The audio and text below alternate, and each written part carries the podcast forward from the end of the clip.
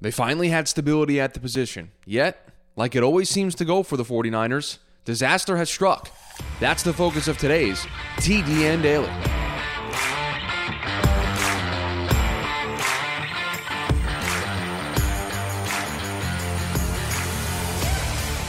And welcome into the Monday edition of the TDN Daily Podcast. Chris Schubert back with you once again. Woof! Take a deep breath. What a weekend we had. Conference championship Saturday in college football. Sunday, a wild week 13 slate uh, in the NFL with major, major playoff implications. Teams moving all over the place. We had a tie in the National Football League. So, a very, very busy and eventful weekend in the world of football. And unfortunately, uh, a very similar storyline is developing with the San Francisco 49ers. That is going to be the focus, the spotlight of today's program. But before we jump jump into all of that, I got to tell you about our friends over at Bet Online. Basketball's back, and Bet Online remains your number one source for all of your sports betting needs this season. You'll always find the latest odds, team matchup info, player news, and game trends over at Bet Online. And as your continued source for all of your sports wagering information, Bet Online features live betting, free contests, and giveaways all season long. They're always the fastest and easiest way to bet on all your favorite sports and events like NFL, NBA, NHL, MMA, tennis, boxing, or even golf. All you got to do, you guys know the drill by now. Head on over to betonline.ag to join and receive your 50% welcome bonus with your first deposit. You just got to make sure to use our promo code BLEAV, that's B L E A V, to receive your rewards.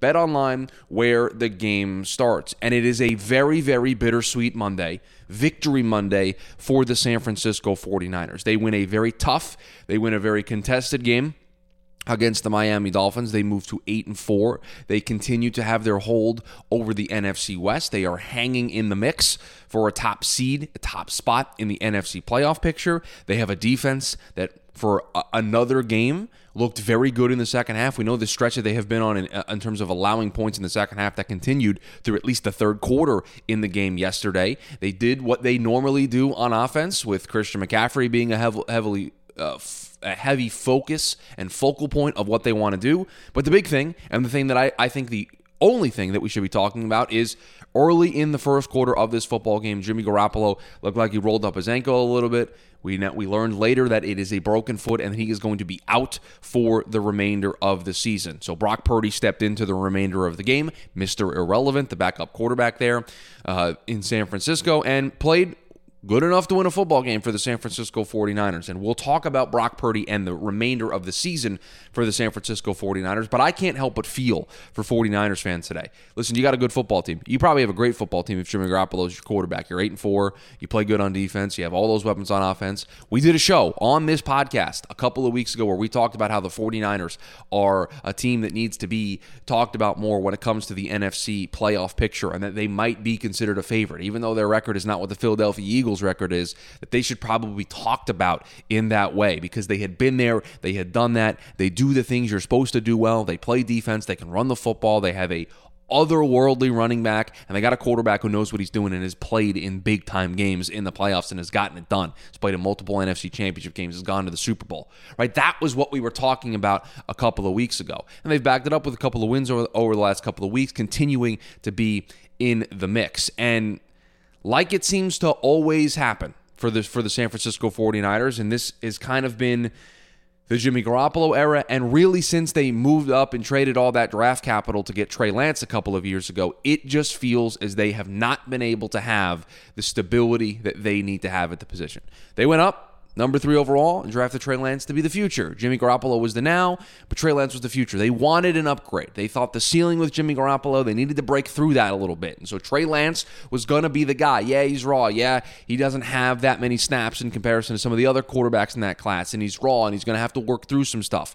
But we've got Jimmy Garoppolo as our short-term answer. Trey can sit behind behind Jimmy, learn, develop. We can take him along slowly, and then we'll be ready to go. And this was supposed to be the year that that happened. And we talked about this in that in that podcast that I did a couple of weeks ago.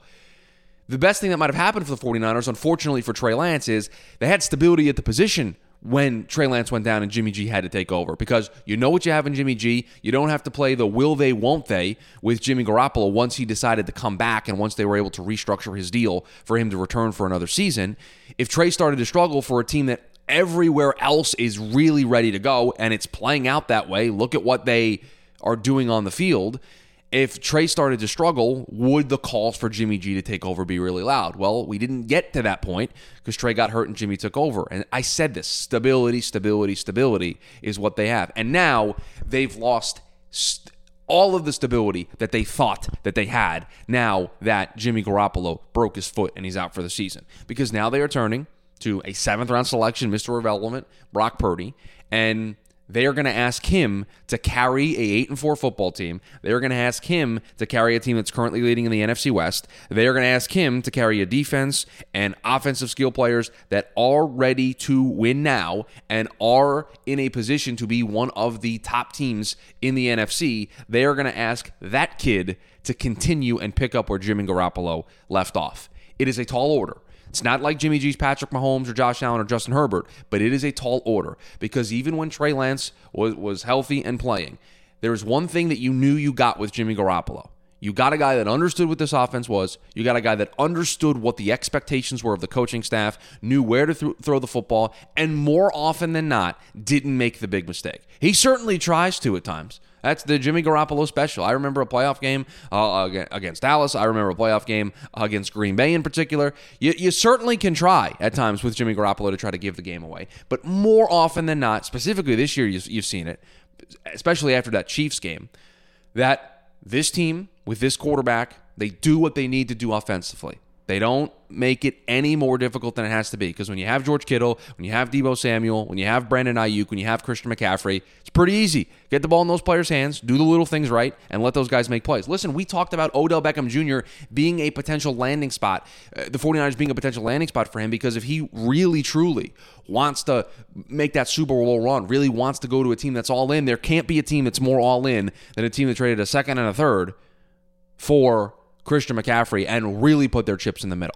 So that's how this team was viewed. And so to be dealt a major blow, we, we Brock Purdy's a relatively unknown commodity. Had some mop up duty in a game once. This was the first real game action that he had that was of consequence. And he played well. He didn't play great, he played well. How much of that is you're playing a team that wasn't preparing for Brock Purdy in the week, and now that more teams are going to be able to see what he did on film this week, they're going to be able to game plan better and make it more difficult for him. He's a young player. He's going to make mistakes. 49ers can't really afford to go through growing pains with Brock Purdy. But they felt comfortable enough for Brock Purdy to be their backup quarterback. And can you blame them? Think of the quarterbacks that we've seen in this system be able to show spurts of I don't want to say brilliance, but spurts of quality quarterback play. Nick Mullens, CJ Beathard.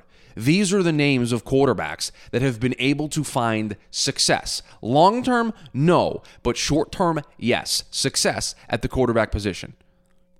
And they've got enough skill position players that they don't have to ask Brock Purdy to be a home run hitter. They don't have to ask him to throw the ball 45, 50 times a game.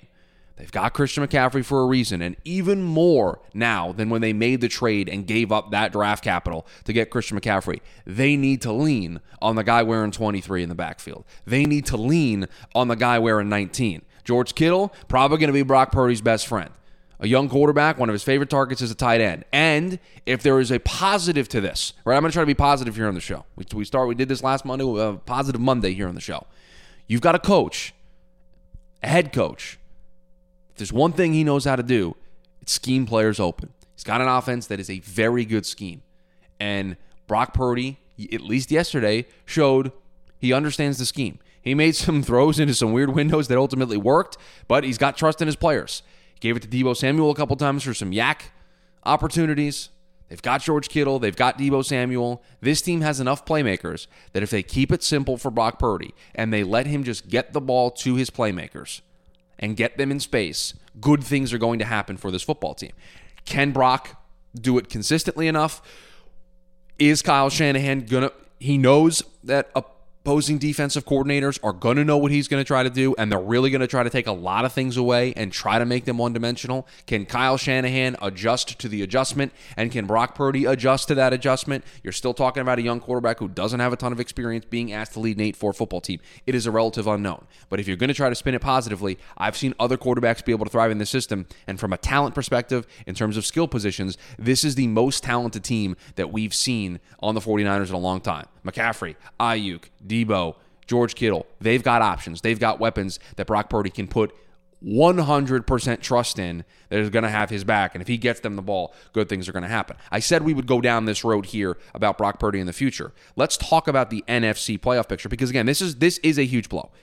Don't get me wrong. I, I can say all the positive things in the world about Brock Purdy. They're going to struggle because I think teams are going to really try to take away some of the short game stuff. They did a lot of screens, they did a lot of checkdowns to McCaffrey. I think teams are really going to take that stuff away and dare Shanahan and dare the 49ers and dare Brock Purdy. Okay, let's, let's see what you got, kid. Try to take the ball down the field. And if they do that, they might play right in uh, to the opposing team's hands. So it's going to be very interesting to see what kind of game plan, what kind of adjustments are going to be able to be made for the 49ers. But let's look at their remaining schedule. We do this on the show all the time. We look at where the team currently sits. And I'm pulling up the standings here, kind of doing a multitasking thing. You know how that normally goes for me. So right now, the San Francisco 49ers, a one game lead over the Seattle Seahawks in the NFC West. That is important because those two teams have one more game against each other. San Francisco won the first one. So with a San Francisco win in that game, they would sweep the the the season series and have that ultimate tiebreaker if the two teams were tied. If Seattle wins, then we would go to a different tiebreaker because they would have split the season series. So right now, the 8 and 4 49ers,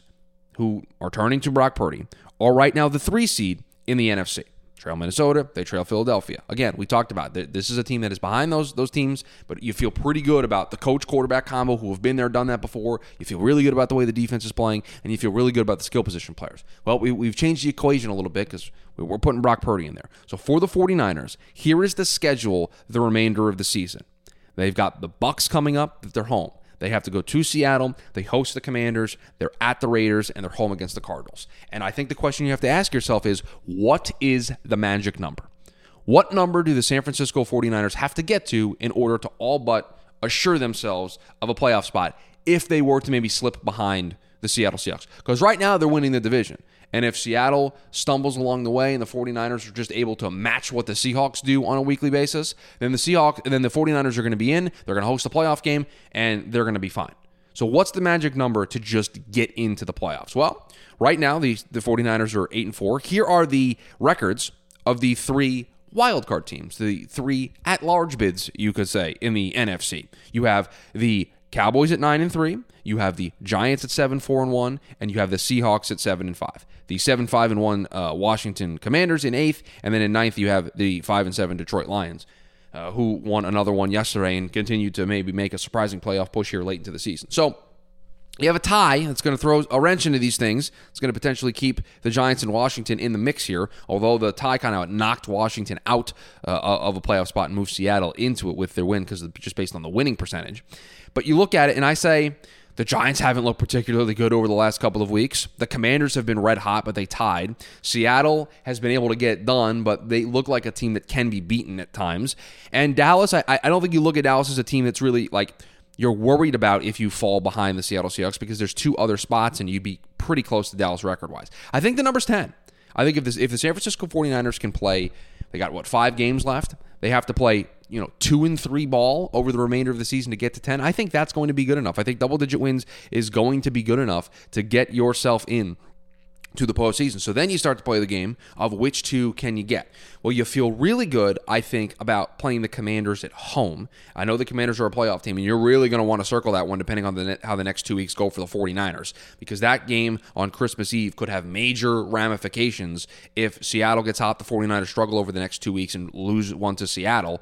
The 49ers could be in the wild card race, and then you're looking at a game with the Commanders that is going to be of the utmost importance for both teams. But I look at this and I say I see two maybe three really winnable games. I think the Commanders at home is a winnable football game for the 49ers. I think the last game of the season where they host the Cardinals is a winnable football game because I don't know what state the Cardinals are going to be in, and if they're already eliminated by that point and they're teetering there anyway at four and eight, how uh, Kliff, Kyler, how much engagement is there really truly going to be from the team? It's a home game for the 49ers.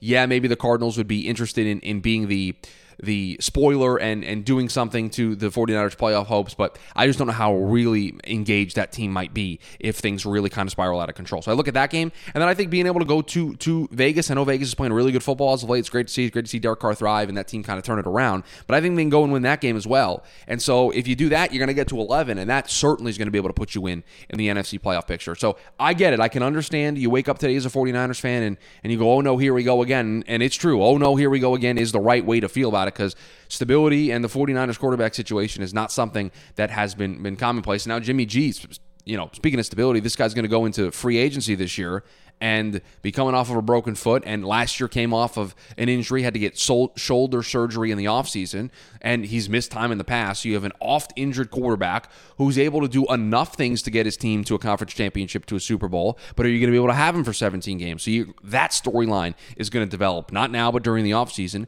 when teams try to address their quarterback situation for the long term. So that's an interesting thing to kind of file away, and we'll talk about when the offseason comes and free agency rolls in. But stability has not been been kind to the 49ers when it comes to the quarterback position. But I don't want all hope to be lost here. I think there's a schedule that's conducive. I think you just have to put the immense trust into the coaching staff and the immense trust into the skill position players that you do have. And and you really got to stay healthy the rest of the way at, at, at, on offense, right? You can't afford to lose a Deebo Samuel for a couple of weeks. You can't afford to lose a George Kittle. You can't afford to lose. You just need those guys. You need Christian McCaffrey. You need those guys to be healthy because if you have all hands on deck to be able to help Brock Purdy, I think you're going to be able to do enough. I do think this certainly deals a huge blow to them being a contender in the NFC.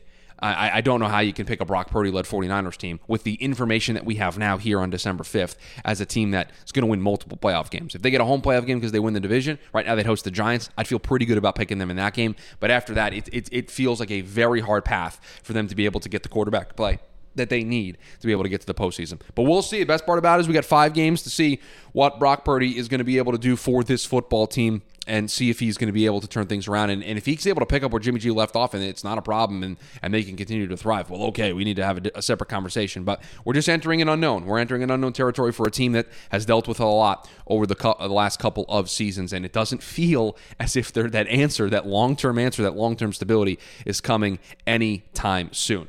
That's going to do it for the Monday edition of the TDN Daily Podcast. Appreciate you spending a few minutes with me here on a Monday. 49ers, the biggest story uh, of the weekend for sure because yeah, they get a win. Yeah, they they do what they need to do in the NFC West and the NFC playoff picture, but dealt a huge blow that leaves the entire rest of their season and their playoff and championship aspirations uh, completely into the darkness. So we will see what they are going to be able to do over the next five games. Thanks as always to Bet Online for their continued support of the podcast. I hope everybody makes it a great Monday. I'll talk to everybody tomorrow.